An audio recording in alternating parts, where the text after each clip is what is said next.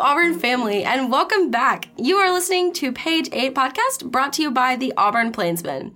This week, we are mainly just going to be recapping last week and some main events that happened, and then giving you a nice sneak peek into some of the less reported on sports. So that's going to be exciting. But first, we have Plainsman sports editor Caleb Jones and our assistant sports editor Henry Zimmer with us today. Hi, guys. Howdy. How's it going? Okay, so we're going to be talking all about basketball and the men's team had their first loss since December um, this past week, and we're going to be kind of breaking it down and, and figuring out what that means. And then on Monday, Auburn went down in the rankings to number two behind Gonzaga. A lot of people were kind of predicting that that would happen um, since Gonzaga has been a pretty dominant team so far. But um, what do you guys think about that ranking? Is it fair? Yeah, I'd say it's fair. Uh, I, I'm a pretty big believer that if you lose a game, you do need to you do need to kind of drop a little bit. And especially if you're the number one team in the country, I think it goes both ways. If Gonzaga had lost a game and Auburn was number two, I feel like Auburn fans would have felt that Auburn should be number one. So I think it goes both ways in that matter. Yeah, Gonzaga hasn't lost. They're 21 and 2, I believe. Yeah, they're 21 and 2, so they're probably the best team in the nation. They play in a weaker conference, but when you win so many games in a row, like Auburn did, you know, whoever has the biggest win streak at that point as one of the best teams deserves to be the overall best team. And I think that's completely fair.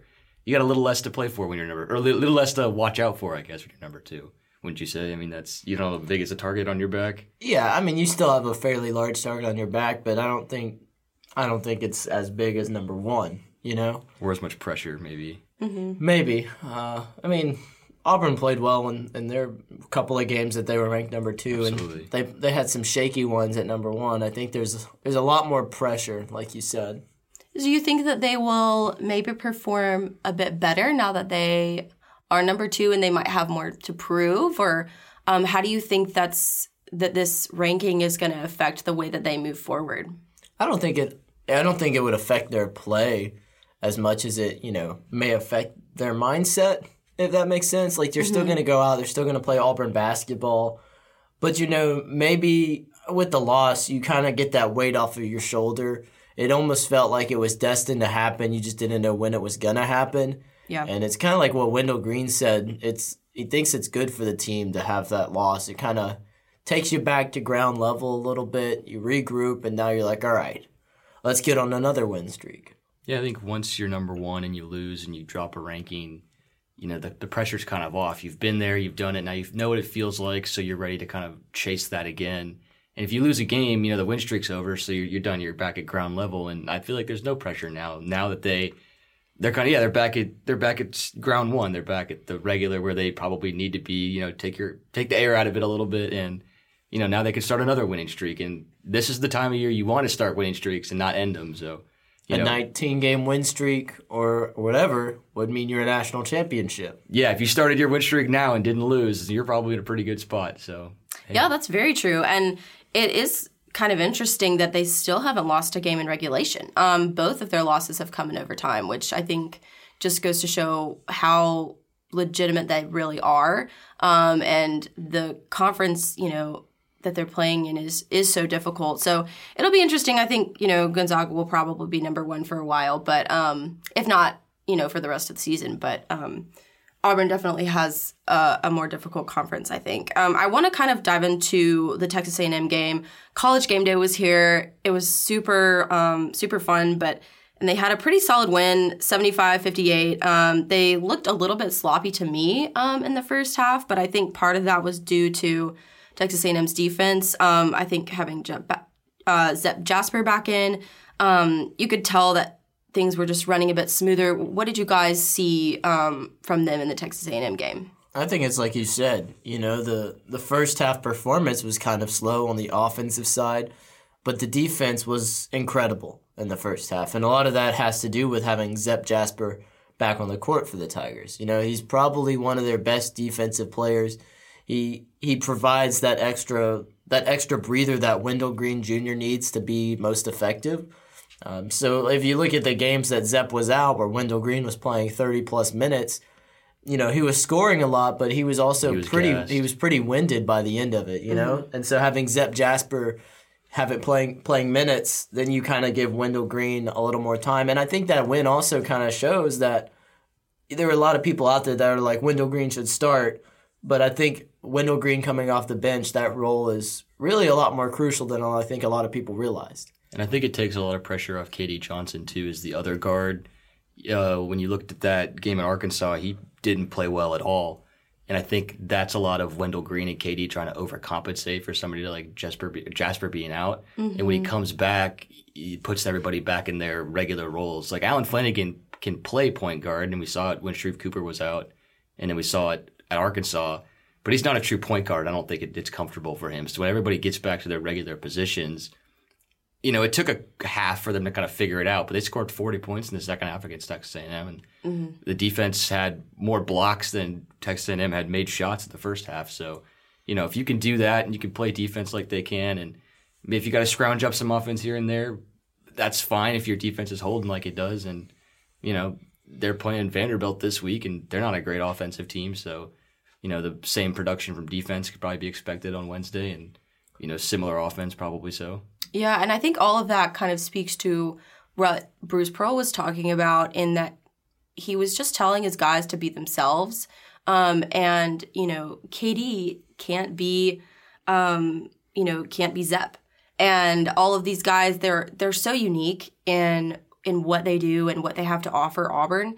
And it's so interesting the way that the team is set up right now, the depth that they have, and how they operate so much from the guys on the bench, and they are constantly um, just taking in guys and, and putting out guys. And so I think that helps them a lot in their just their strength. But it is nice, I think, for them to have him back.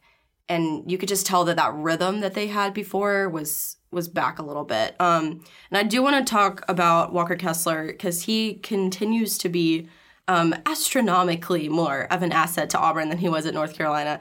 Um, I think it's so funny uh, that what Bruce Pearl has been able to do to use him um, here versus what he was doing at North Carolina. And he earned his second triple double of the season. Um, he had 12 blocks, 11 points, 11 rebounds. He is the only player currently in the NCAA right now to have um, multiple triple doubles. What does that say to you guys and his performance and the way that he has grown throughout the season? It's like you said, uh, and it kind of goes back to the, the thing you were talking about before Walker Kessler came up in the conversation. It's it's Bruce Pearl. Bruce Pearl is has been a great coach for Auburn since he got to the Plains. And most of that is the fact that he uses his players to their strengths. He figures out he's able to most effectively use their talents or use whatever style of play that they are really good at, and he's able to com- compose a game plan for that. You know, Walker Kessler, his thing is he's a beast down low. If you're trying to drive to the rim, it's you're you're going to be in trouble if, if Walker Kessler is guarding you because he's so disciplined. He doesn't jump early. He's very well. He's just a he's just a great defender, and so that's Walker Kessler's thing. He's a great defender, but he also can score. If you feed him the feed him the ball down low, he's right there by the basket. He can lay it up. He can dunk it. He can do whatever Walker Kessler wants to do most times in the paint. It's to happen. And you saw after like I believe it was maybe the Missouri game or the Georgia game, and Bruce said that the team is a sum of its parts, and that no one person is more important than the other, but everybody works together, and that's why they're more of a team. And you see that when Zep Jasper comes back, is you know they all they're so cohesive. But I think I saw a stat that like Walker Kessler impacted almost fifty percent of Texas A&M's two point shots in the paint on Saturday. Wow. So I mean, if you got a guy that can impact fifty percent of the opponent's two point shots, and Texas A&M was not hitting threes, so they had to go low. I mean, they did. A kid had 12 blocks. He had more. He had the same amount of blocks as Texas A&M had made baskets in the first half. I mean, that's insane. If he gets one more triple double this year, he trails only Shaquille O'Neal for all time career triple doubles in the SEC, and he's only played not even a full SEC season, and he's one away from being in sole second place. So, I mean, that's pretty good company to keep, I'd say. Oh, for sure. Um, and then Jabari Smith has seemed to be, to me at least, a bit off in the past game or two. Um, what is y'all's take on that and how he can get back into sync and um, maybe how the team has performed without him at his best? Yeah, I mean, Jabari Smith, he's a fantastic player, and he hasn't had the 20 point games like we saw when Auburn first played Alabama in Tuscaloosa, but he still found ways to get involved in the game. And I think that's what makes Jabari Smith so good is that even when he's not scoring a lot of points, he's still finding ways to be really effective. I don't remember the stats exactly. I think he was close to a double double against Texas A&M. I don't think he quite scored in double figures. I think he was like a rebound or two short uh, of that. But Jabari Smith is just you know he he means a lot to this team as far as talent wise and just he's a he's a total team player. He's not he's not a selfish player when it comes to you know the the projections that he's going to be a high NBA draft pick. He's not a he's not a guy who's like give me the ball because I'm going to be good with it. He's a guy that he needs the ball because he's going to be good with it, but also if he's not shooting well, he knows he's going to feed his teammates. So he's a total team player and I think that's what makes Jabari Smith just a really good asset for Auburn. He didn't play well against Arkansas, and he, that's kind of been what we've been talking about. Is that like well, he played better in, at least in overtime, but Yeah. uh, Eric Musselman, Arkansas's head coach, was asked, you know, hey, Jabari hasn't been shooting terribly well. You know, are, are you guys afraid of that against against your team? And he was like, absolutely. He goes, I don't want to be the team where he explodes for one. He had 20 points. I think he led the team in scoring, but a lot of those points were late. You know, Jabari hasn't been playing terribly well, but he's still Jabari Smith, and you have to respect that. So he commands at least a double team, even when he's shooting poorly. And when you command a double team like that, that opens the door for guys like Walker Kessler, guys like Wendell Green to be open, guys like KD Johnson to go run down the lane mm-hmm. when there's nobody there. So even if he only gets you six points, he's impacting way more offense, way more defense than just those six points. So it still makes him a, one of the best players in the nation, even if he's only scoring, you know, just under 10 or right at 11. Was it was it at the end of regulation? I think when he had a couple of three pointers that End of overtime. yeah, or, or something like he that. two because straight. Arkansas was well into like you know, hey, Arkansas is going to win this game, right? And he took it right down the right side. And then it was and then it was two threes back to back, and Auburn started was now only Like down by like or two or three or four, something like that. So Jabari Smith, it's like even when he has that capability of even when Auburn looks to be just out of the game, Jabari Smith gets hot, Auburn's right back in it. And Bruce Pearl said, I think it was in the Bahamas. It was one of those first couple games there. He's like, "Well, we figured out who our guy is late in games. Mm. It's our 18 year old guy, or the youngest kid on the team. He's going to be shooting those shots for us late." And you saw he obviously has the capability to do it. So it's just a matter of time before he ices a game. You know, maybe an NCAA tournament with a three or something. You know, that would be really exciting. Yeah, and it's funny because he's done it time and time again. And um, Bruce has talked about, you know, he's almost begging him to be a little bit more selfish um, with the ball and kind of just, I guess, take control of it, of it himself.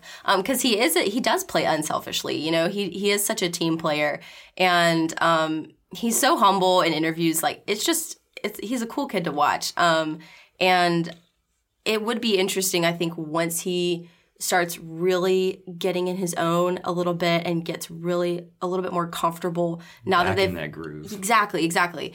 Um you know what he could be like. And i know there's been a, all this talk about him going you know to the nba and stuff but i think that there are a few things that he really needs to get more confident in himself about um, before moving into that because he could be absolutely insane like so so good um, but if he can just have that confidence in himself and just be a little bit, not a lot, but just a little bit more selfish, and because he can make those plays and he always delivers, um, and he's so dependable. So I think, you know, if Auburn does end up going to the Final Four, if they do end up going to the championship, um, who knows? But I think he's going to be the guy that gets them there.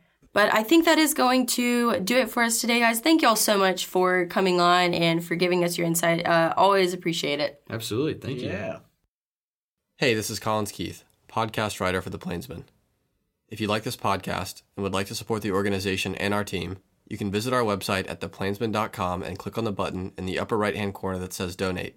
You'll be supporting over 127 years of local, editorially independent journalism right here at Auburn. Thank you so much in advance, and now back to the show.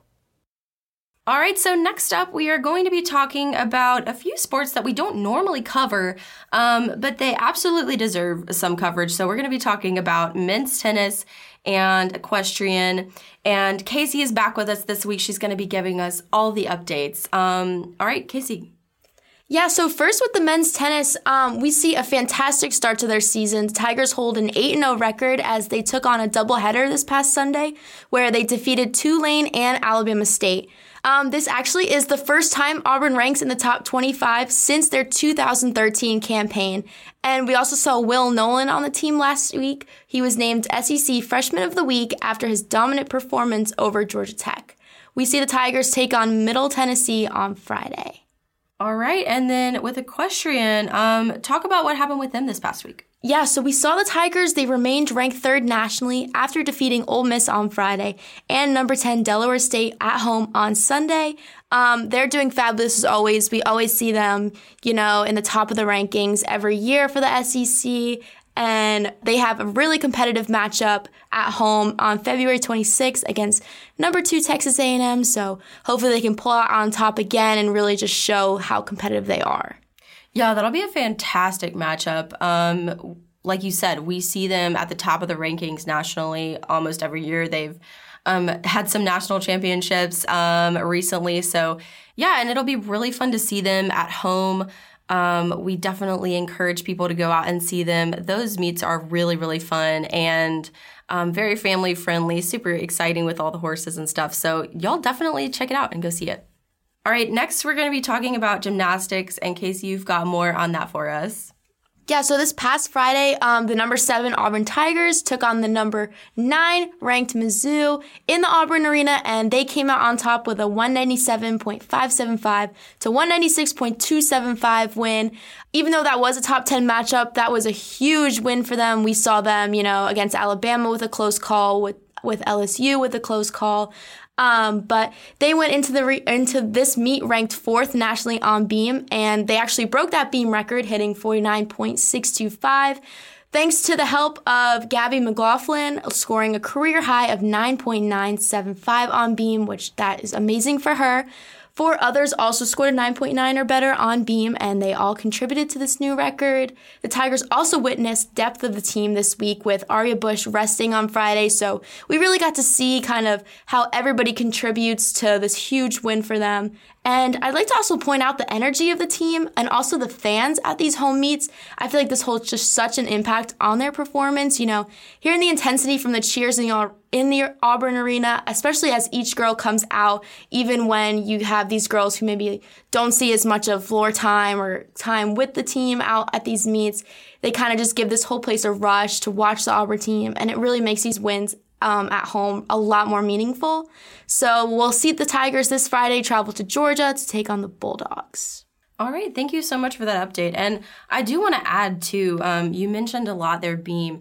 I was so impressed um, with their beam this Friday. I they every single one of them looked so fluid. They they everything was connected so beautifully, and they looked they had such great balance, such great fluidity, great artistry and um, and then we saw obviously Suni just looks beautiful always, um, and she just continues to set records for Auburn. And um, as they go to take on Georgia, I think their momentum is just going to carry them forward. It's just going to really take them up, and um, it'll be fun to see where this team can go. Um, again, like you said, they had that close call against LSU.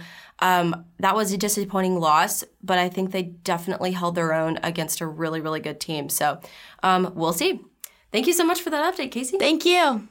All right, guys, that is going to wrap it up for us today. If you enjoyed this episode, be sure to um, check out more of our content on the Plainsman website.